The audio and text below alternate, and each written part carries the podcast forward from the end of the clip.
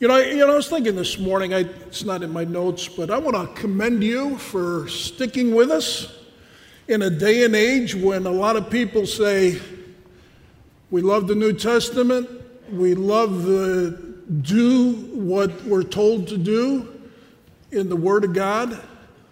Uh, but the Old Testament seems irrelevant to us and we don't know it. We kind of avoid it and stay away from it. Uh, I just want to remind you the purpose of this series, and my hope is to equip you for a lifetime of obedience that comes out of the context of applying what God tells us to do. Because let, let me explain something. An improper interpretation results in an improper application, so you're really not applying what God has asked you to do, correct? So when you understand the context of something, then I can have a better opportunity to interpret that properly, which gives me an opportunity to apply it correctly. And so the goal of this series is really to help us understand the big picture and story of what God is doing so we can get the Bible in context so we don't just start with the side streets, as we said, and kind of pull something out of context without understanding where I'm at.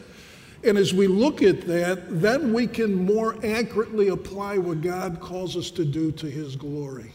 So I just want to remind you why we're doing this, because we're going to look at a bunch of passages this morning you probably don't hear preached often, you probably don't have in your quiet time Zechariah, Deuteronomy, stuff like that. And you're going, what? You know, well, you might even say, where is that in the Bible? The good news is every Bible has an index in it, so uh, you will be able to find it.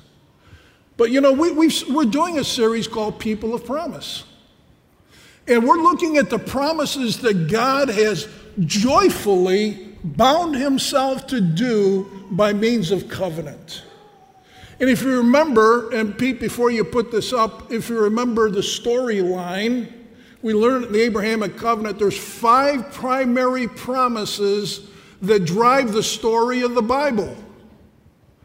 That God has covenanted himself with Abraham, that God himself will do independent of Abraham. How many of you remember what those five promises are? Not many. Uh, we put it on a PowerPoint for that reason. He that has ears to let him hear, you do have phones to take picture of this, and I'd encourage you to um, be able to write this down on the front of your Bible. Because you know what? This drives the story of the Bible.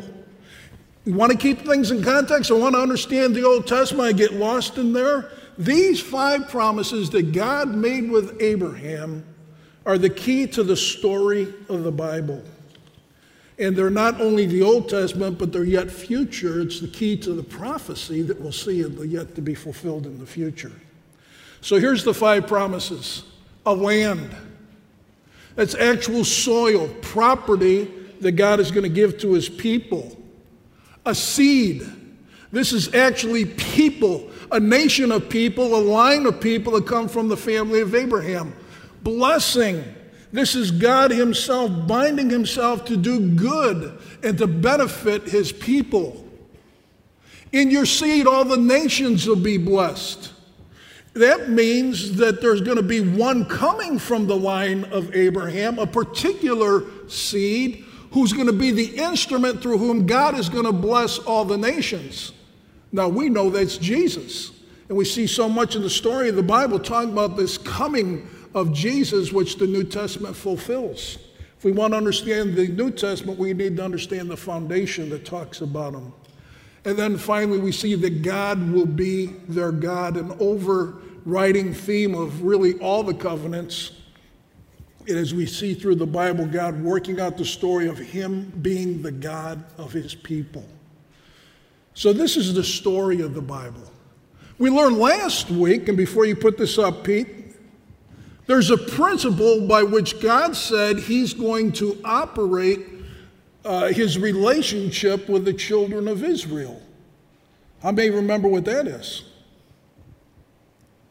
We're going to put it up on a PowerPoint again.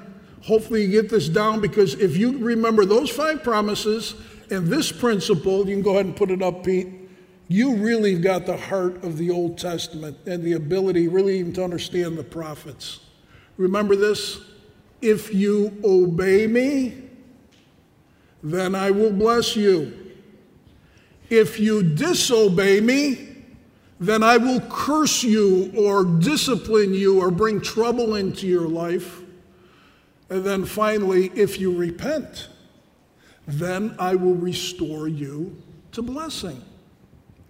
And when you put those two together, as the story of those promises are going, and then we see this principle working when Israel's obeying them, God, things are going well. When he, they disobey him, it's not going as well. But when they repent, God restores them to the place of blessing. You put those two together, you understand the ups and the downs and the twists and the turns of the story of the Old Testament. But when we think big picture now, let's think big picture in the Bible. We're trying to tell this story. This leaves Israel in a dilemma. Bottom line is this God said, if you disobey, I will curse you or bring trouble. And we learned last week the ultimate discipline would be God expelling his people from the land and scattering them throughout the nations. Well, after years of disobedience and ultimately rejecting the Messiah, Jesus himself, the promised seed who was going to come, Israel in 70 AD, once again under, the, under Rome and under General Titus, was expelled from the land and scattered throughout all the nations. And it's been like that for literally hundreds upon hundreds and hundreds of years until 1948 when some Jews began to return to the land. And so we, we have Jews returning to the land, and we've actually had some Jews coming to Jesus as the Messiah. But as a nation, distinction between a person and nation, I'm an individual, we together are the church, right? So, talking about not individual Jews, but speaking of Israel as a nation, as a people, they're still in the state of disobedience and unrepentant and have rejected the Messiah. So here's the dilemma God said, If you obey me, I'll bless you. this is principally dealt with Israel with. And what happened? They disobeyed him. They rejected the Messiah, scattered throughout the world, and still in a state of disobedience. So, this is the question I want to answer today Is God done with Israel as a nation?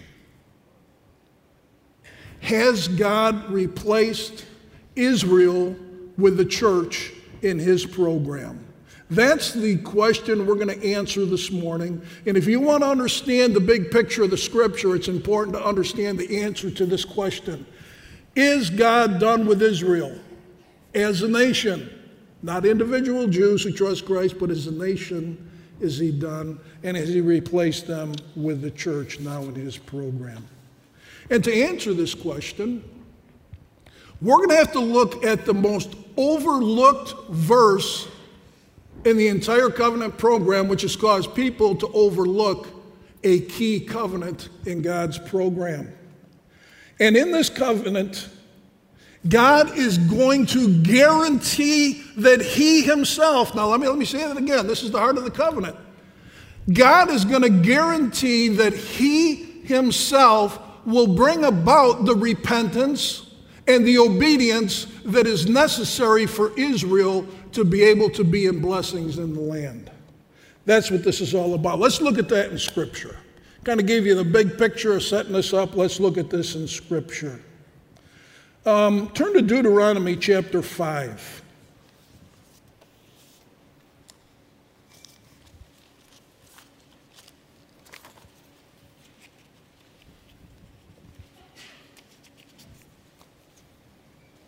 Now, many people think that the book of Deuteronomy is a restating of the Mosaic covenant.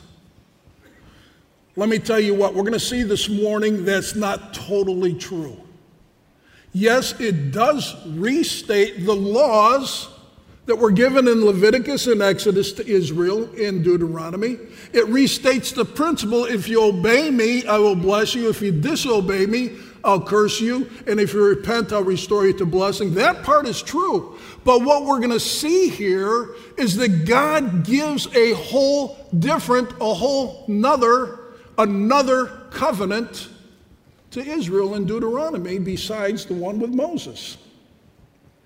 And it's one that he himself guarantees that he will work. Now, Deuteronomy 5, this is where they're at. If you remember the book of Deuteronomy, you're familiar with it.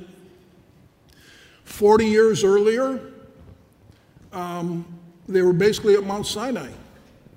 That's where the Mosaic covenant was given. And that they were a people at that time that just were delivered out of the bondage of Egypt they came to Mount Sinai. They were given the Mosaic covenant, which we talked about last week. And then we saw because of their unbelief, they didn't enter into the land, but they spent 40 years wandering in the wilderness. And now here they are again, right on the edge of the land. The Jordan River is the only thing is separating them from being into the land. They're in the desert of Moab ready to enter into the land 40 years later.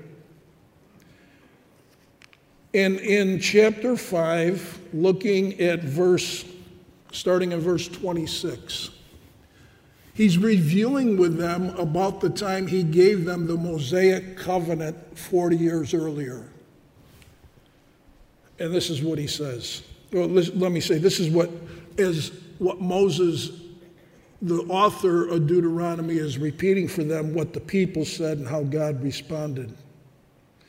For the people said to Moses in verse 26 of Deuteronomy, 20, uh, Deuteronomy 5 For who is there of all flesh who has heard the voice of the living God speaking from the midst of the fire as we have and lived?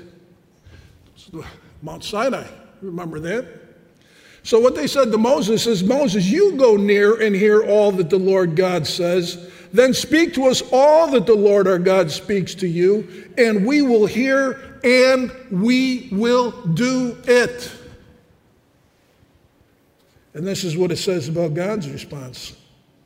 Then the Lord heard the voice of your words when you spoke to me. And the Lord said to me, I have heard the voice of the words of this people which they have spoken to you. They have done well in all that they have spoken. You know what? It is great. They are right. They need to hear everything I say and do it. I commend them for what they say. But listen to what God says in verse 29. Oh, that they had such a heart in them that they would fear me and keep all my commandments always that it may be well with them and with their sons forever. Did you catch that? We'll do whatever you want, God. Tell us. Moses, go find out from God what he wants us to do. Come back and tell us. Whatever he tells us, we're going to do all of it. God says, that's a great response. That should be our response. But here's the problem they didn't have a heart to do them. And as I was reviewing this this morning, Talk about a point of worship and gratitude because guess what? God has given us a heart to obey and fear the Lord. The only reason you and I are able to obey God today and to worship Him and fear Him is because God has given us a new heart and placed His Holy Spirit in our heart. That's the difference between us and Israel. We have commands, they had commands. The only reason we can keep them now is because God has given us a new heart and placed His Holy Spirit. You'll hear more about that in a couple weeks when we hear the new covenant. But the problem with Israel, they had the right intentions. We want to obey you, God, but they didn't have the heart to do it. So we go on in chapter 6 through 26 and reviews the laws with them. We learned last week there's civil laws, there's moral laws, there's ceremonial laws that are given. And then you get to chapter 27, and Moses is charging the people to obey what God has told them to do. Then in chapter 28, he reviews the principle that we learned last week in Leviticus 26 if you obey me, then I will bless you. If you disobey me, then I'll curse you. If you repent, I'll restore you to blessing. And then we come to chapter 29. I want you to turn there because we're going to look at the most overlooked verse in what in the covenant program which causes people to overlook this very covenant we're going to look at today.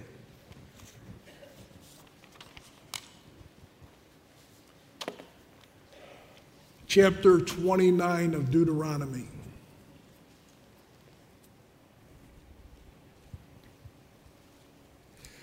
Listen to this. These are the words of the covenant which the Lord commanded Moses to make with the sons of Israel in the land of Moab.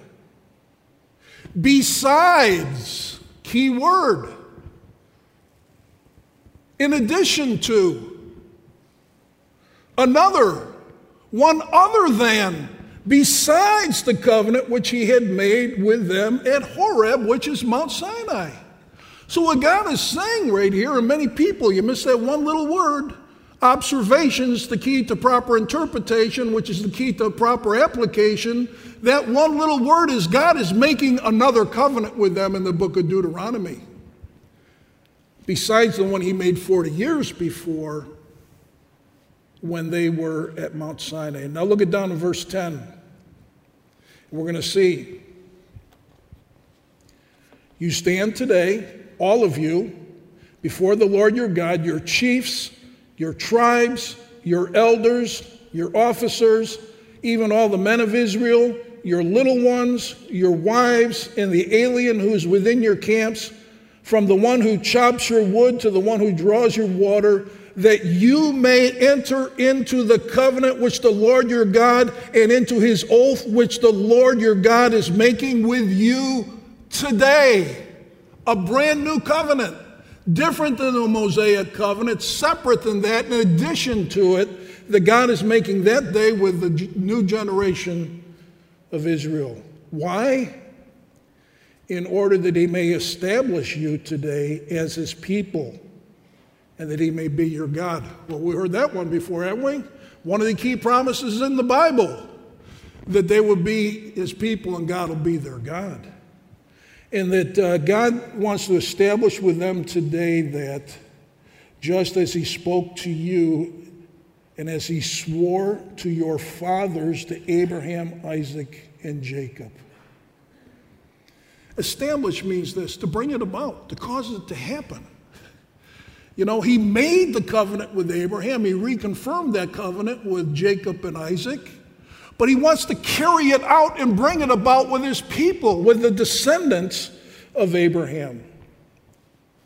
And so here's the tension again. Here we have it. God made a promise to Abraham that was unconditional. I'm going to do this irregardless apart from you, Abraham. Then he laid down the principle if you obey me, I'll bless you. But here's the problem Israel does not, it did not have the heart to obey the Lord, thus separating them from the blessings that God had promised to them. But here in Deuteronomy, we're going to see this.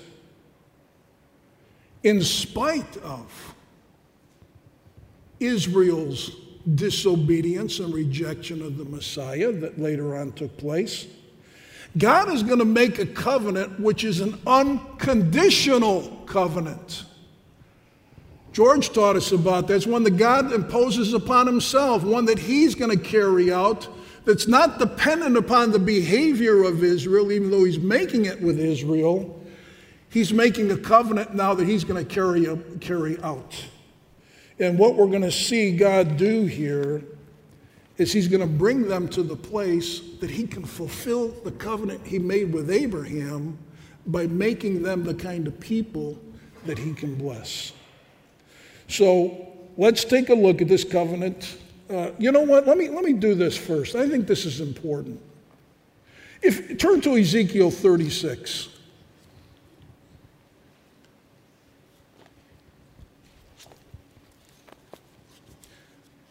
This really is so important to understand as we look at this. So important to understand because if we're going to answer the question, has God rejected Israel from his program and replaced them with the church because of their disobedience and the rejection of the Messiah? This passage is crucial. Chapter 36, verse 19. I hope you're there. I will not go into the details of the new covenant here, but this is the introduction to the new covenant. And he says this in verse 19. And you know this because you know the principle by which God was going to deal with Israel. Verse 19 also, I scattered them among the nations, and they were dispersed throughout the lands according to their ways and their deeds. I judged them. That's what God said He was going to do, right? That was the principle.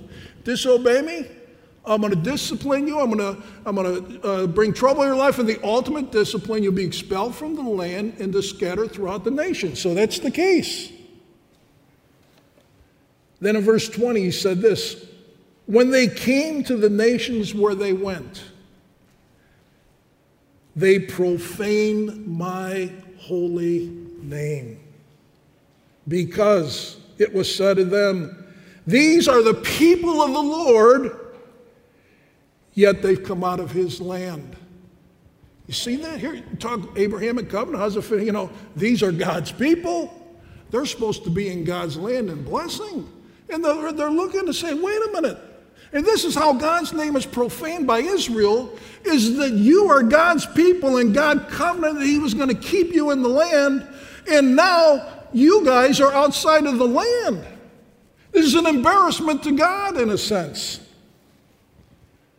But God said this in verse 21 But I had concern for my holy name, which the house of Israel has profaned among the nations where they went. By the way, we know that Israel went to Assyria, Judah went to Babylon, a nation. This is the time they're scattered among the nations, which happens to be now.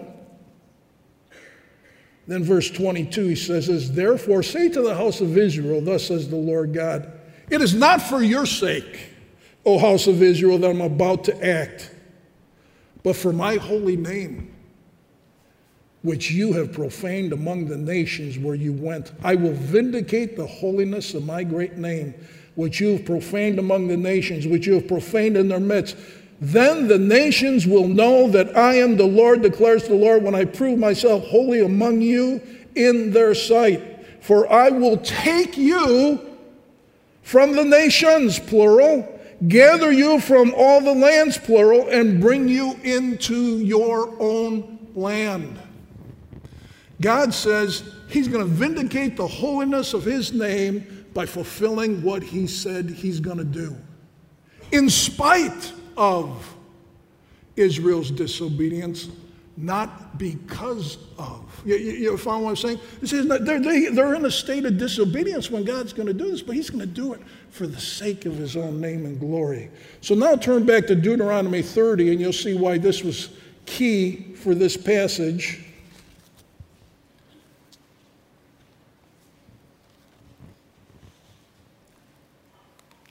In Deuteronomy 30, you hear a lot about the land.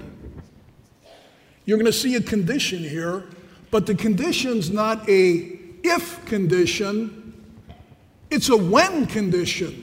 It's when something is going to happen. It's not if it happens. It's not conditional on something. And finally, we'll see this covenant is going to take place when Israel is expelled from the land and scattered among the nations, plural. So look at this in Deuteronomy 30. Let's start with that. So it shall be when all of these things come upon you, the blessings and the curse which I have set before you let me stop there. This word when is a timing element. It's a time what's going to happen. I, I looked at, I, I, wanted to make sure, I, I had to say, Lord, I got to make sure that I got this right and it really, I'm not. The word in Deuteronomy 28 and Leviticus 26 for if you is a whole different word than this one. This is the word when in Hebrew, which talks about a timing element. So God is saying, when you're in this place, this is what I'm going to do, not if you do this. You following me? So this is God's guarantee to Israel that even when they're in the place of disobedience and the place scattered throughout the lands, and they call them to mind in all the nations where the Lord has banished you, and you return to the Lord your God and obey him with all your heart and soul according to all that I commanded you, and you and your sons, then the Lord your God will restore you from captivity. There's repentance. Here they are, they're in the lands, they're in disobedience. They recall to mind, well, we've been disobeying God, so we're going to return to the Lord. And what does the Lord do? He restores them to blessing. And so we see the first thing is going to happen is repentance is going to happen to Israel. He's saying, when you do this, when you recall these to mind, not if you, but when you recall these to mind, and when you return to the Lord to obey Him with all your heart, then in verse 3, the Lord your God will restore you from captivity and have compassion on you and will gather you again from all the peoples where the Lord your God has scattered you. If you're outcast at the ends of the earth, from there the Lord your God will gather you, and from there he will bring you back. The second thing we see God Himself bringing back His people from all the nations in the world where they've been scattered. First of all, God's going to bring about repentance, then God's going to regather them. And then in verse 3, we see him bring them back to the land. Then the Lord your God will bring you into the land which your fathers possessed. The same land that he gave to Abraham, Isaac, and Jacob. We saw that in Genesis. And you shall possess it, and he will prosper you and multiply you more than your fathers. So we see a repentance, a regathering, a restoration to the land, now we're going to see that Israel is going to be regenerated. Verse 6.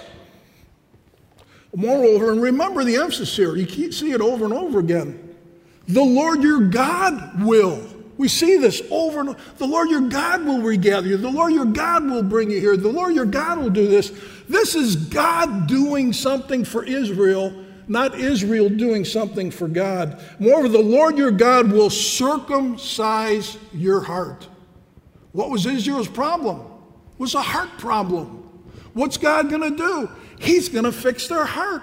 He's going to circumcise their heart and the heart of their descendants to love the Lord your God with all your heart and with all your soul so that you might live. And again, look down at verse 8. And you shall again obey the Lord. God's going to take care of Israel's problem, which is they didn't have the heart to fear God and to obey Him. But God Himself is going to circumcise their heart so that they will obey Him. Verse 7 The Lord your God will. God's going to inflict all these curses that I've had on you, on your enemies, and on those who hate you, who persecute you.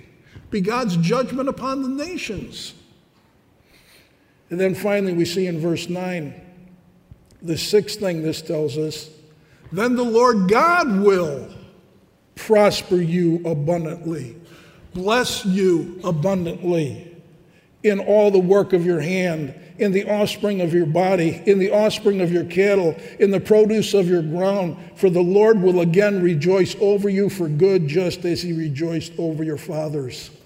Now, here's, a, here's one I want you to look real close, listen close if you obey the Lord your God to keep his commandments and his statutes which are written in the book of the law. You say, wait a minute, there's the word if. How many of you have the ESV Bible? What's it say? Somebody say real loud. What's the first word there? When. You know, some guys like this is where I would say, wait a minute, God, is this conditional or not? The Hebrew word is the same word as in verse one, when, a timing thing. So he's really saying, when you obey the Lord and keep his commands. The Young's literal translation says, For thou does hearken to the voice of the Lord. There's a little note in the uh, New American Standard, it has a little number that says, says, For you will. This is not a condition. You know, and this is where theology sometimes impacts interpretation because those who were in, uh, translating it for the New American Standard at that time read a theology into that. But if you took what the Hebrew word says, it's when you're obeying the Lord. These are all promises of what God's going to do for Israel at the time when they're scattered throughout the nation in a place of disobedience and rejecting the Messiah. Let me see where I'm at. So here's the question When is that going to happen?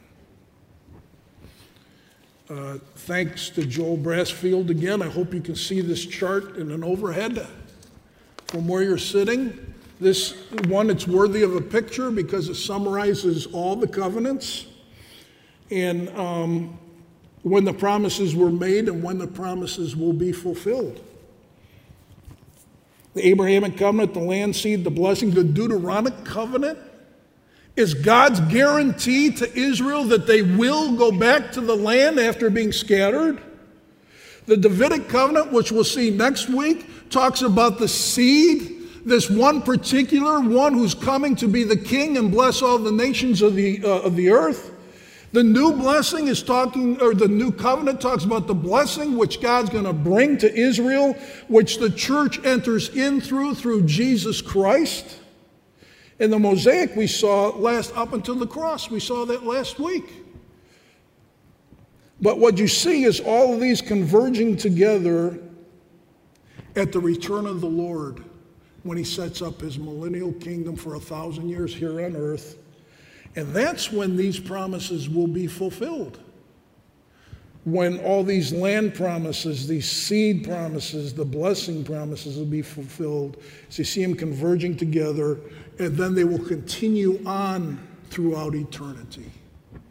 It's a great image of how that works.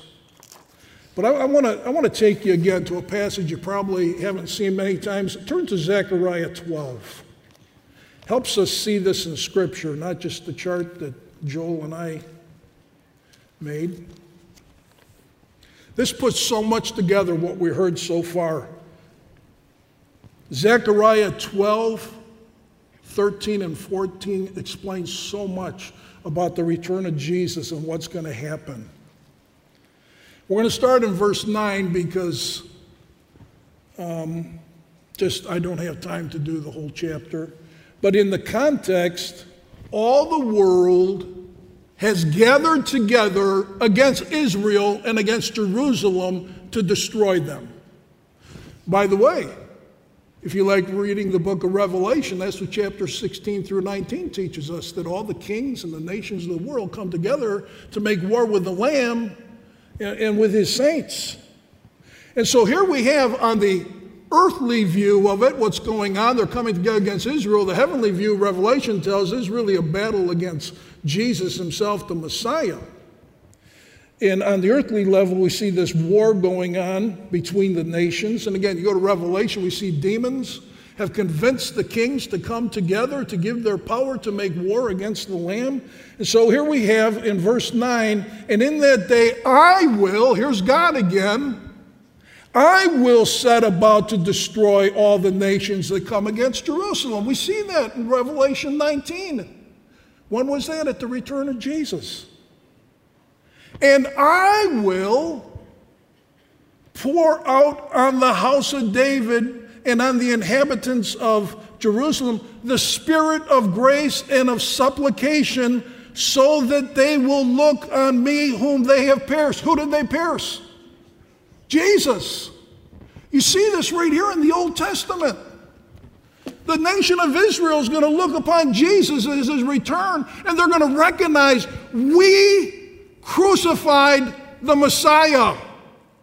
And their response at that time will be this. And by the way, notice this grace precedes repentance. God will pour out his spirit of grace and supplication so that they'll mourn when they look upon Jesus. We sometimes beat up people trying to get them to repent.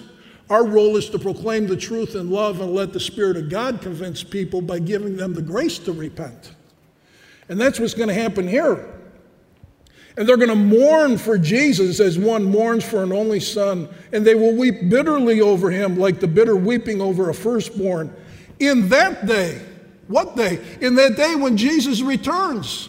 Read about Revelation 19 to defeat the nations of the world. There'll be a great mourning in Jerusalem, like the mourning of woe. I should have prepared for that word. We'll go on to chapter, verse 12. The land will mourn, every family by itself, the family of the house of David by itself, and their wives by themselves, the family of the house of Nathan by itself, and their wives by themselves, the family of the house of Levi by itself, and their wives by themselves, the family of the Shemites by itself, and their wives by themselves, all the families that remain, every family by itself, and their wives by themselves. Do you know what's going on here? This is not individual Jews being saved like today. This is the nation of Israel repenting when they see the Messiah return. And what does chapter 13, verse 1 say? In that day, what day? In that day when they're all gathered against that, Jesus returns. Israel will repent. In that day, a fountain will be open for the house of David and for the inhabitants of Jerusalem for sin and impurity. It's forgiveness. God's going to forgive them. We'll hear more about this in the new covenant in a few weeks. So, what we see here is God is guaranteeing I'm going to bring about the repentance of the nation of Israel that's necessary for me in order to bless them. And Romans 11 tells us why it hasn't happened yet. Turn to Romans 11. We're getting near the end. Why has this not happened yet? We'll look at this chapter fuller later in the series.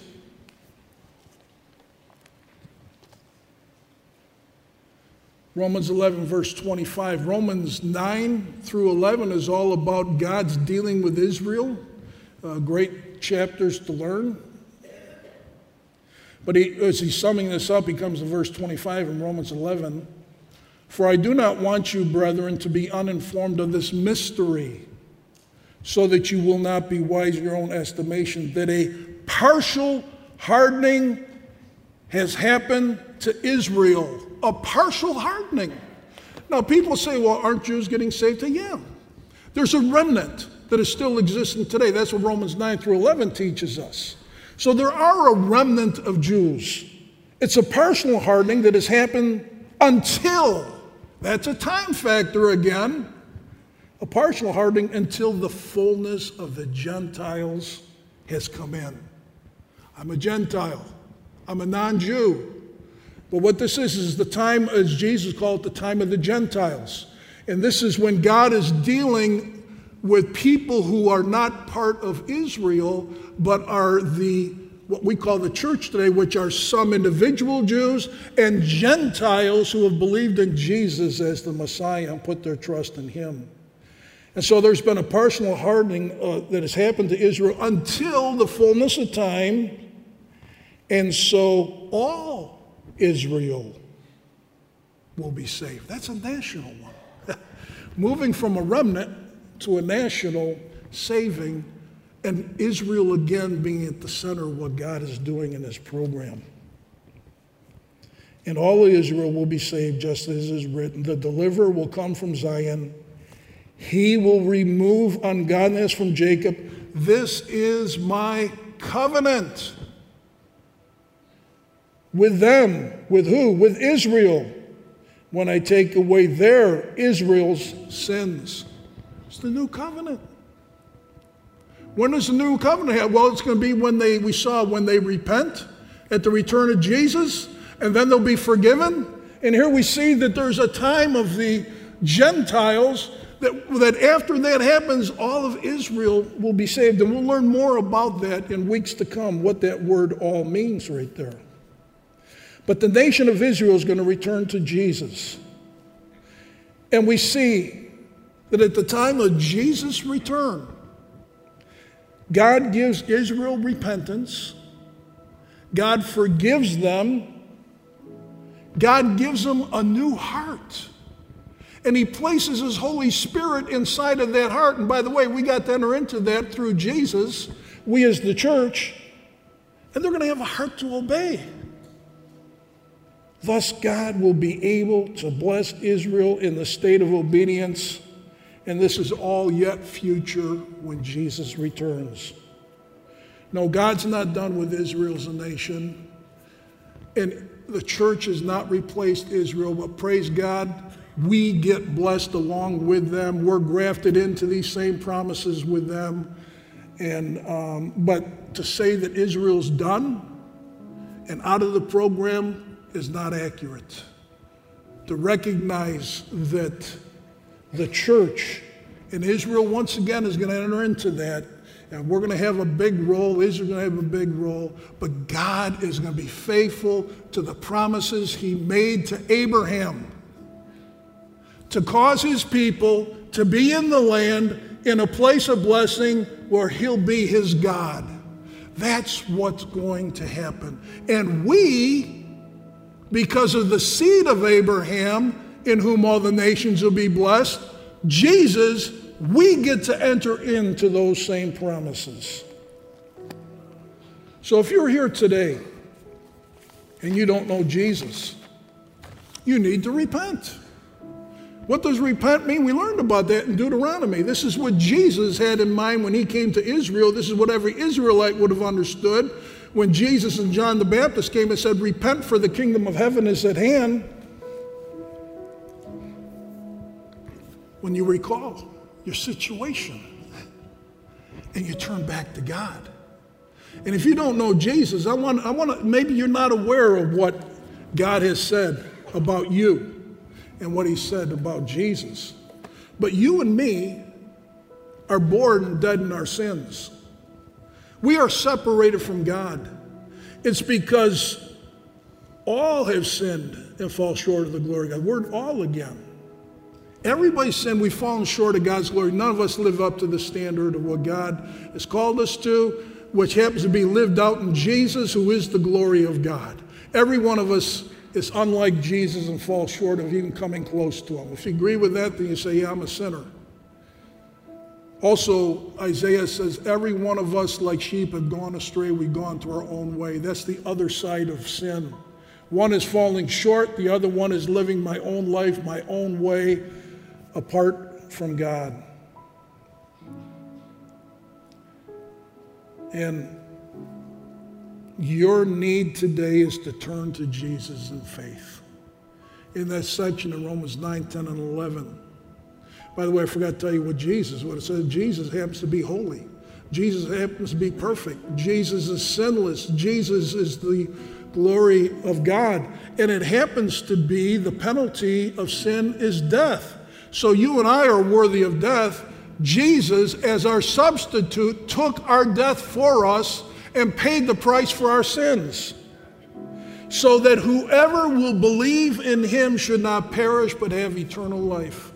In that midst of Romans, it says, Whoever will call upon the name of the Lord will be saved. He's the same God for the, for the Gentiles, the Greeks, and the Jews.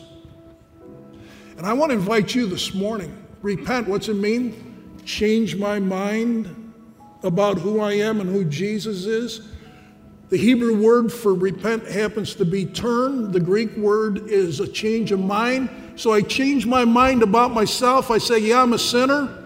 And I change my mind about Jesus. Yes, He's the Savior. So I turn to Him. And I place my faith and trust in Jesus and what He did for me. And God, in His promise and His faithfulness in exchange, forgives our sin and lets us enter into all these blessings and gifts that He gives to us. I'll call you today. If you don't know Jesus, we're going to have people up here afterwards say, Man, I don't get it. Encourage you to come up here and say, Man, I don't know Jesus. Help me understand that. And turn to Jesus and call on Him to save you. And I want to speak to believers just for a second. There's some believers who are walking just like the world. What does that mean?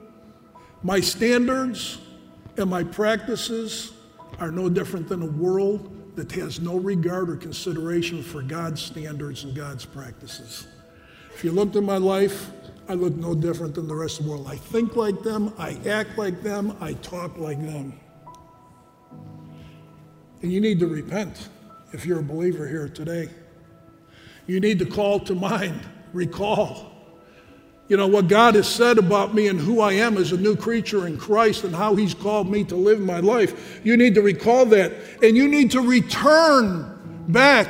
You need to confess. You need to admit. You need to turn to Jesus. Say, Lord, I've been living my life totally like those who don't know you. And call upon Jesus for the grace to live the person you really are. And there may be some today as believers that maybe there's just an area in our life. Maybe there's an area in our life. I was praying about this this morning on the way in. There's an area I've been struggling with. And I'm like, Lord, this isn't just I did it yesterday. This is a pattern in my life. This is something that happens over and over again. Some of us as believers have areas of our life that are out of sync with who Jesus has called us to be. And I love what Philippians 2 12 and 13 says. So then, my beloved, just as you have always obeyed, here's obedience, not as in my presence only, but much more in my absence, work out your salvation with fear and trembling. For, whereas we're supposed to work out this salvation in our lives. We're to obey him, not just when the boss is around. Paul would have been their boss kind of like that. He's like kind of the key apostle, not only in my presence, but much more in my absence when nobody's looking. Work out yourself. How? For it is God who is at work in you. That's the hope of Israel in the future. That's the hope of us that we've entered into in the new covenant because we know Jesus that right now He will work in you and me and bring about both the will, the desire, the choosing, and the work for His good pleasure. It's God bringing about in my life, in your life. It's not because I, I did enough work on it and I followed all the steps and I really committed and I really tried and I really meant it. No, it's because I turned to Jesus, said, Jesus, you're my only hope. I need you to bring about obedience in my life that only you can do. And there may be somebody here today that has an area of their life that's in disobedience to the Lord, that it has become a stronghold in your life. It's got you. Brothers and sisters, the good news is God lives in our heart by means of the Holy Spirit. And that's because of a covenant promise. And that Spirit's work is to cause us to walk in God's ways and be careful to do that. So I want to give you some time right now to quietly reflect before the Lord. Where are you at and what do you need from Jesus? And invite Him. Invite Him. Open up your heart. Say, Jesus, hold nothing back. Go to work. Do your thing. Bring about in me both the desire and the ability to obey you. Take these moments to consider that.